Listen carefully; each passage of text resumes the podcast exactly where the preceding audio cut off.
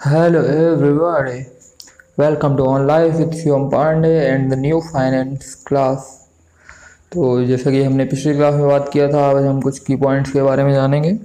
चलिए शुरू करते हैं। तो कुछ की points when to exit and enter a business like आप स्टॉक खरीद रहे हैं आप बिज़नेस ही खरीद रहे हैं। तो आपको बिज़नेस को रन करने में क्या रिस्क होते हैं ये चीज़ें जाननी चाहिए।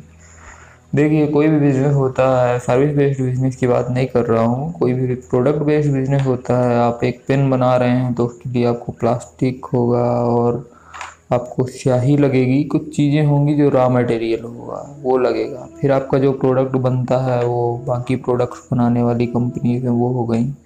तो वो हो गई। तो ये दो चीज़ें हैं। आपका क्या प्रोडक्ट बन रहा है और आपको क्या रॉ मटेरियल लग रहा है? रॉ मटेरियल की सप्लाई क्या हो रही है? ये दो चीज़ें होती हैं। ये दो कमोडिटीज़ जो प्राइस हैं, वो आपके बिज़नेस को बहुत गवर्न करेंगी। अब जैसे पेट्रोलियम कोई पेट्रोल बेचने वाली कंपनी है तो क्रूड ऑयल का प्राइस है। तो वो तो क्रूड ऑयल खरीदेगी, फिर उसको रिफाइन करेगी एक्सट्रैक्ट रिफाइन करेगी, फिर उसके बाद उससे गैसोलिन निकालेगी पेट्रोल गैस गैस या फिर जैसे बोलते हैं ना, पेट्रोल हो गया, डीजल हो गया, जेट फ्यूल हो गया, वैस्टीन, वेस्टीन और कई सारी चीज़ें होती हैं तो ये सब चीज़ें होंगी।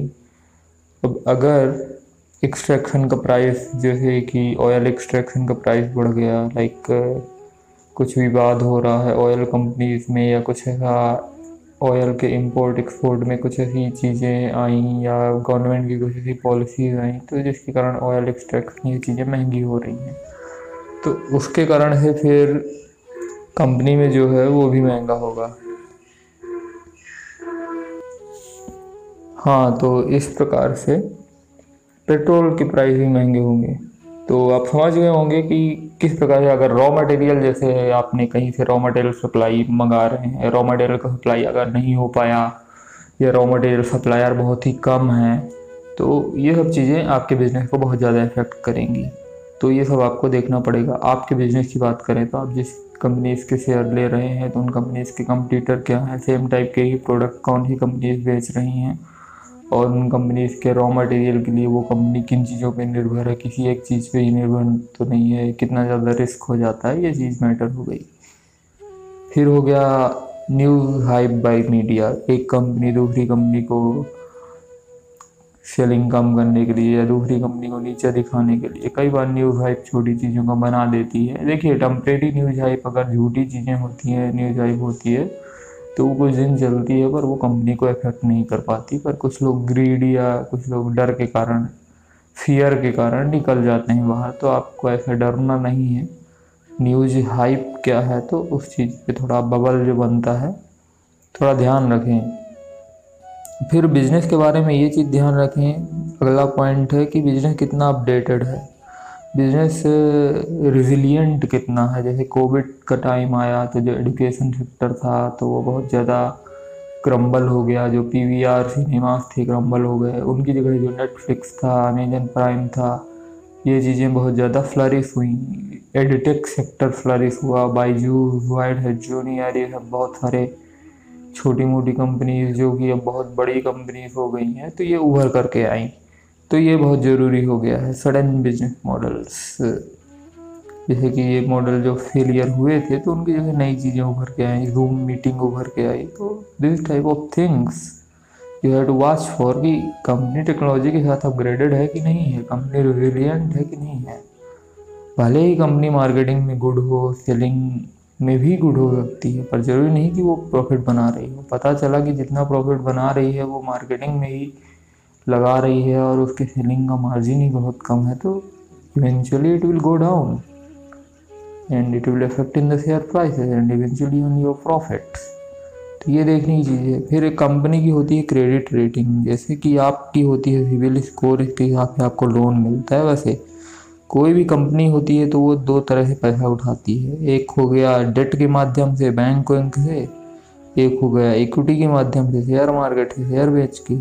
तो जो डेट के माध्यम से जो प्रोडक्ट कंपनी होती है, उनमें डेट होता ही है। जो सर्विस कंपनी होती है, वो मोस्टली डेट फ्री होती हैं। टी सी हुई हो गई तो वो डेट फ्री होती हैं। तो पर जो प्रोडक्ट बेस्ड कंपनी हो गई उनमें डेट रहता ही है। तो देखिए अगर डेट का इंटरेस्ट रेट बढ़ेगा तो फिर जो डेट वाली कंपनियाँ होंगी, जिनका डेट हाई होगा तो फिर उनके शेयर प्राइस इफ़ेक्ट होंगे। ये इन्फ्लेशन के द्वारा भी इफ़ेक्ट होते हैं। एक और पॉइंट जोड़ लीजिए कि जैसे इन्फ्लेशन में क्या होगा? इन्फ्लेशन बढ़ेगा तो बैंक का इंटरेस्ट रेट बढ़ाएगी। R B I interest rate बढ़ाती है, वो रिवर्स रेपो रेपो रेट ये अब आप तैयारी करते होंगे तो आपने पढ़ा होगा, बीच में कभी न्यूज़पेपर में भी सुना होगा। तो बैंक के इंटरेस्ट रेट बढ़ेते हैं तो फिर लिक्विडिटी कम करने के लिए बढ़ते हैं मतलब कंपनियाँ जो डेट वाली होंगी वो सफ़र करेंगी। अगर उनका स्ट्रॉन्ग फंडामेंटल नहीं होंगे तो सफ़र करेंगे।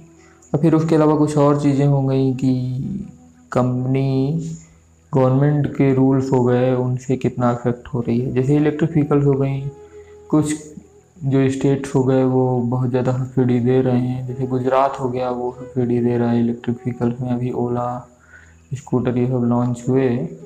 तो उसमें सब्सिडी दे रहा है गुजरात, जब बीस हज़ार की सब्सिडी दे रहा है। सबसे ज़्यादा गुजरात ही दे रहा है। और बाकी स्टेट भी दे रहे हैं। तो वही है कि जहाँ पर जितनी ज़्यादा सब्सिडी और ये सब चीज़ें मेनली ये है कि गवर्नमेंट्स के क्या रूल हैं। गवर्नमेंट कितनी उदार है। उन चीज़ों को लेकर के वो कंपनी को फ़ायदा कैसे पहुँचा रही है गवर्नमेंट को मिला करके तब को उन कंपनीज़ के शेयर ऊपर जाएँगे। हाँ और कंपनी के जो की पर्सन हैं, उनके बारे में भी ध्यान रखना ज़रूरी है कि उनके जो सीईओ हैं या जो मेन चीफ हैं, वो चेंज हो रहे हैं या वो एक कंपनी छोड़ के दूसरी कंपनी में गया नहीं गया। ये चीज़ें हो जाती हैं। हाँ जैसे जो डेट फ्री कंपनी होती हैं, जैसे सर्विस बेस्ड कंपनी हो गई इन्फोसिस ये सब, ये इन्फ्लेशन के द्वारा इम्पैक्ट नहीं होता। फिर कुछ मेन पॉइंट्स हैं कि high selling is not equal to high profit मतलब कोई कंपनी ज़्यादा बेच रही है, इसका मतलब ये प्रॉफिट नहीं है। इसीलिए केवल सेलिंग पे ना जाएँ। Good marketing is not equal to good stability Zomato मेटो ये तो देख ही रहे होंगे, इतनी ज़्यादा मार्केटिंग करने का मतलब ये नहीं कंपनी बहुत ज़्यादा स्टेबल सीधी ही बात है यार। देखो, कुछ भी परमानेंट नहीं है, आपको चाहिए कि आपके टाइम फ्रेम में कंपनी से आपको प्रॉफिट बना के निकलना है। तो ये सब जो पॉइंट्स हो गए, ये जो बेसिक पॉइंट्स थे तो वो आपको ध्यान में रखने हैं किसी भी कंपनी में या बिज़नेस में, पैसा इन्वेस्ट करने के पहले या कोई भी शेयर्स खरीदने के पहले। So these are the basic things basics पढ़ना बहुत ज़रूरी है। आप सब सोच रहे होंगे कि मेरे को तो एक दो शेयर ही खरीदने अभी तो मेरे पास पैसे नहीं है। तो जब सीखोगे नहीं तो पैसे आगे आएँगे कहाँ से? तो so learn about it and बहुत ज़्यादा नहीं है, आप धीरे धीरे यूज़ टू हो जाओगे, आपको पता चलते जाएँगे। ट्राल gonna be more and more interesting so thank for listening मुझे इतने धैर्य के साथ सुनने के लिए, आगे हम मार्केट फ्लक्चुएशन के बारे में पढ़ेंगे। थैंक्स